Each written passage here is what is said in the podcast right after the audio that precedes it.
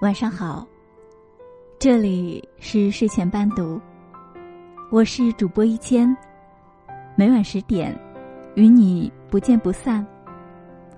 今天将要跟大家分享的这篇文章叫做《过自己想要的生活才是你最大的成功》。不久前，多年前的老邻居王婶儿找到我，她十分苦恼的说。你认识的人多，能不能想办法帮我找找小杰？他从学校出走都已经快一个月了。我禁不住大吃一惊，小杰一向都那么听话，怎么会？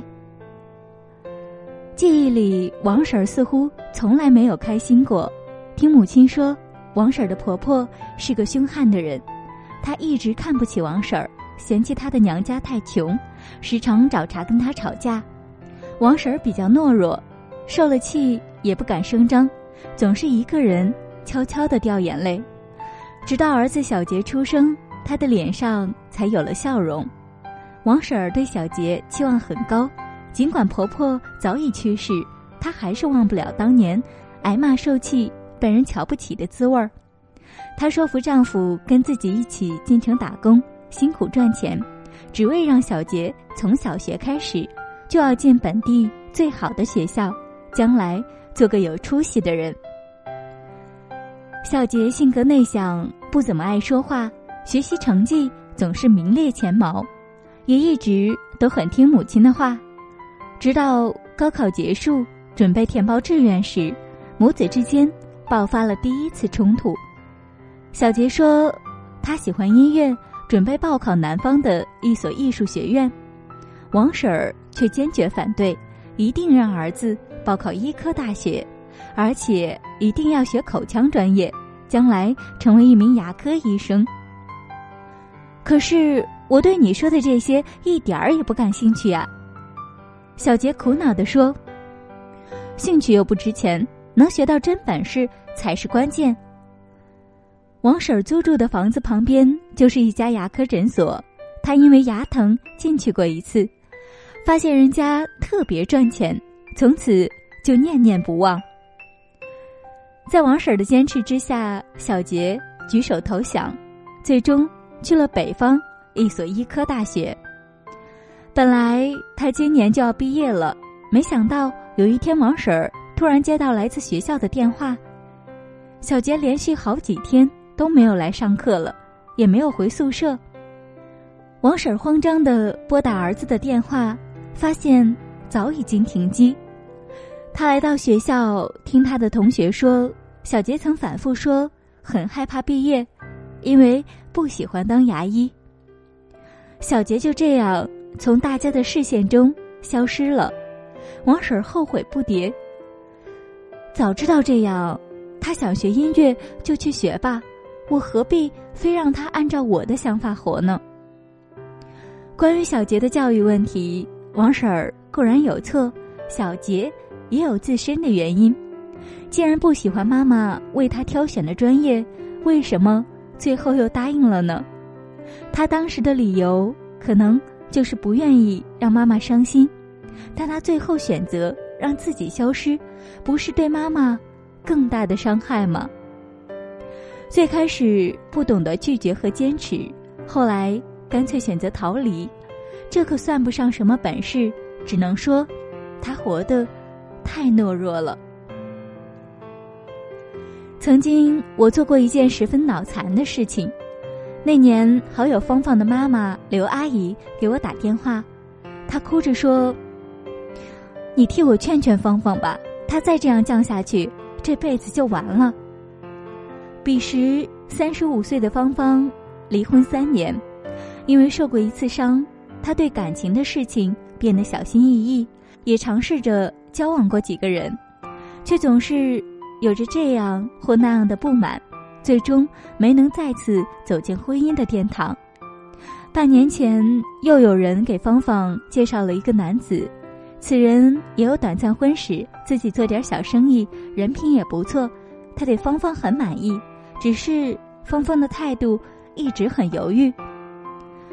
听完刘阿姨的哭诉，我打电话给芳芳。你的年龄也不小了，总是一个人生活，像什么样子？你一天不结婚，阿姨一天不放心，她活得多累啊！再说，女人嫁人最重要的就是人品好啊！你还想怎么样啊？差不多就行了，别太挑了。那时，芳芳本来就纠结的不行了，正在左右为难之际，她叹息着说：“也许你们都对，只有我错了，那就这样吧。”芳芳结婚了。等到两个人真的生活在一起，大家才发现他们的区别真是太大了。芳芳是那种下楼扔垃圾都要穿戴整齐的女人，她极为讲究生活质量；而她的丈夫虽然人很好，却是个粗线条的人，对吃穿都不讲究。他不爱洗澡，吃饭狼吞虎咽，经常乱扔袜子和烟头，这些对他来说都是极小的事情。却常常惹得芳芳不满意，他们勉强在一起凑合了两年，终于还选择了分手。为此，刘阿姨又一次打电话给我，哭着说：“我这个女婿会赚钱，人又好，就是不怎么讲究。好多男人都是这样呀，为这点小事儿也值得离婚吗？”办完离婚手续那天，芳芳给我打电话时。也哭了。我不想让妈妈伤心，原本也打算凑合着过算了。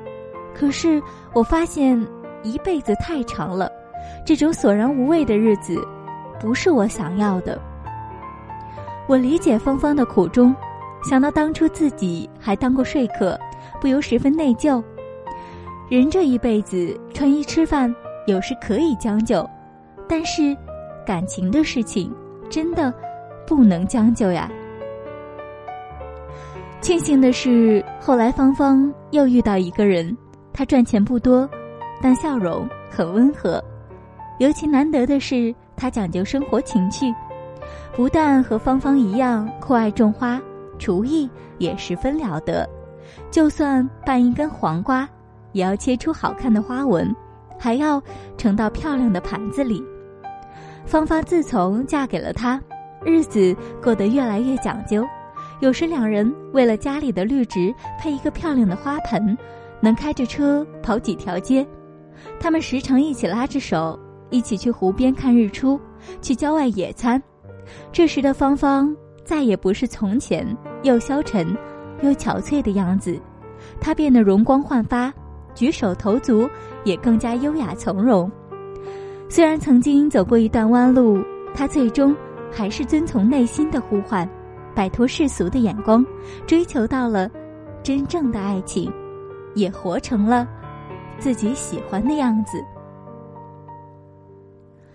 我有个同学家境一般，大学毕业之后，他想成为一名老师，父母却千方百计让他挤进了一家行政机关。最开始，他只能做最简单的文字校对工作。慢慢开始尝试写豆腐块大小的新闻稿，再后来又学着写调研、领导讲话、综合材料，越写越好。他成了单位的首席撰稿人，也当上了办公室主任。又过了十年，他走上了副局长的职位。不过刚满四十岁，他不但有一个幸福的家庭，还拥有似锦的前程。父母为自己的女儿如此有出息而骄傲，得益于当年替他做了最明智的选择。朋友聚会时，他往往也会成为大家羡慕的目标。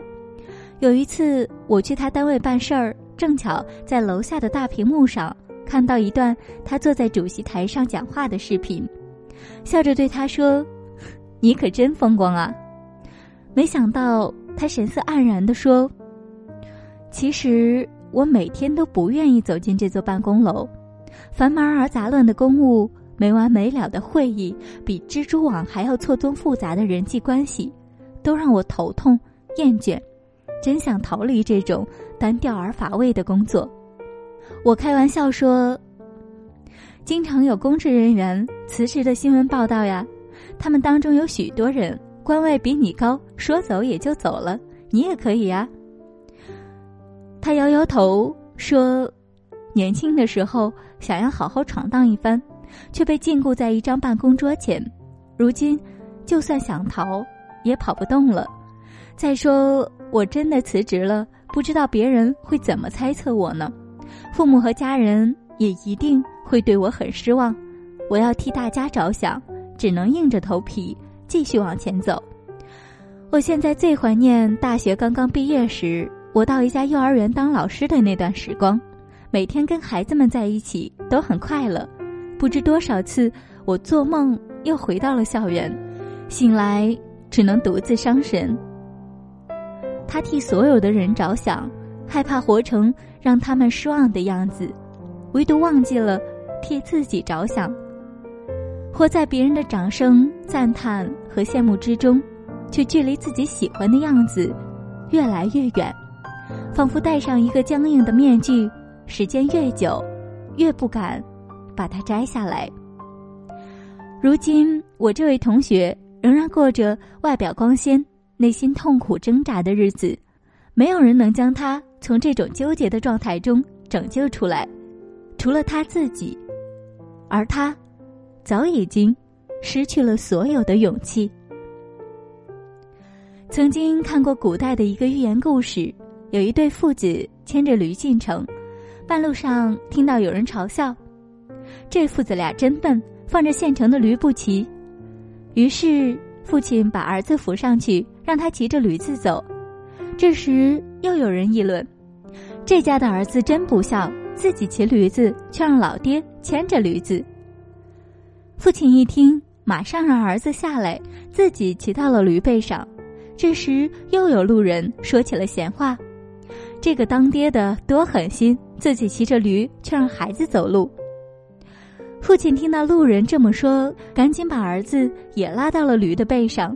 谁知又有人说，两个人骑在一头驴背上，不怕把驴累死吗？怎么做都不对，父子两人只好把驴子的四脚捆起来，找了根棍子抬着它走。经过一座桥时，驴子因为被绑得不舒服。用力挣扎了几下，扑通一声，掉进了河里。父子俩眼睁睁的看着驴子淹死了。你是不是觉得这个故事很好笑？因为只要这对父子自己愿意，想怎么走都是没有问题的。因为太在意别人的看法，被说昏了头，最终方寸大乱，反而采取了最愚蠢的方案，得到了一个最糟糕的结果。再来看看，你是否也犯过类似的错误？你到商场去买衣服，选中了一件自己喜欢的，朋友 A 说这件不好看，显得你皮肤黑。你失望的把衣服放回去，又选了一件，朋友 B 说这件不好看，颜色不够亮。你转来转去，最终两手空空的回来，什么也没有买成。又过了一天。你自己去商场挑了一件喜欢的衣服，果断的付了钱，最后大家都说这件衣服很配你的气质。很多时候，我们习惯于听从家人和朋友的意见，他们总是告诉你这样不合适，那样不妥当，于是我们踩着众人的目光，小心翼翼的前进，越来越接近世俗眼光中所谓的成功，却也越来越。违背自己的内心，这就是很多人外表光鲜、内心疲惫的真实原因。不要总是企图取悦别人，做独立的自己；不要勉强融入某个圈子，相信自己，遵从自己的内心。圈子之外的生活照样可以很精彩。人生太短，每个人都有不同的道路。谁都不想错过美丽的风景，而你不知道自己的方向，才是最大的麻烦。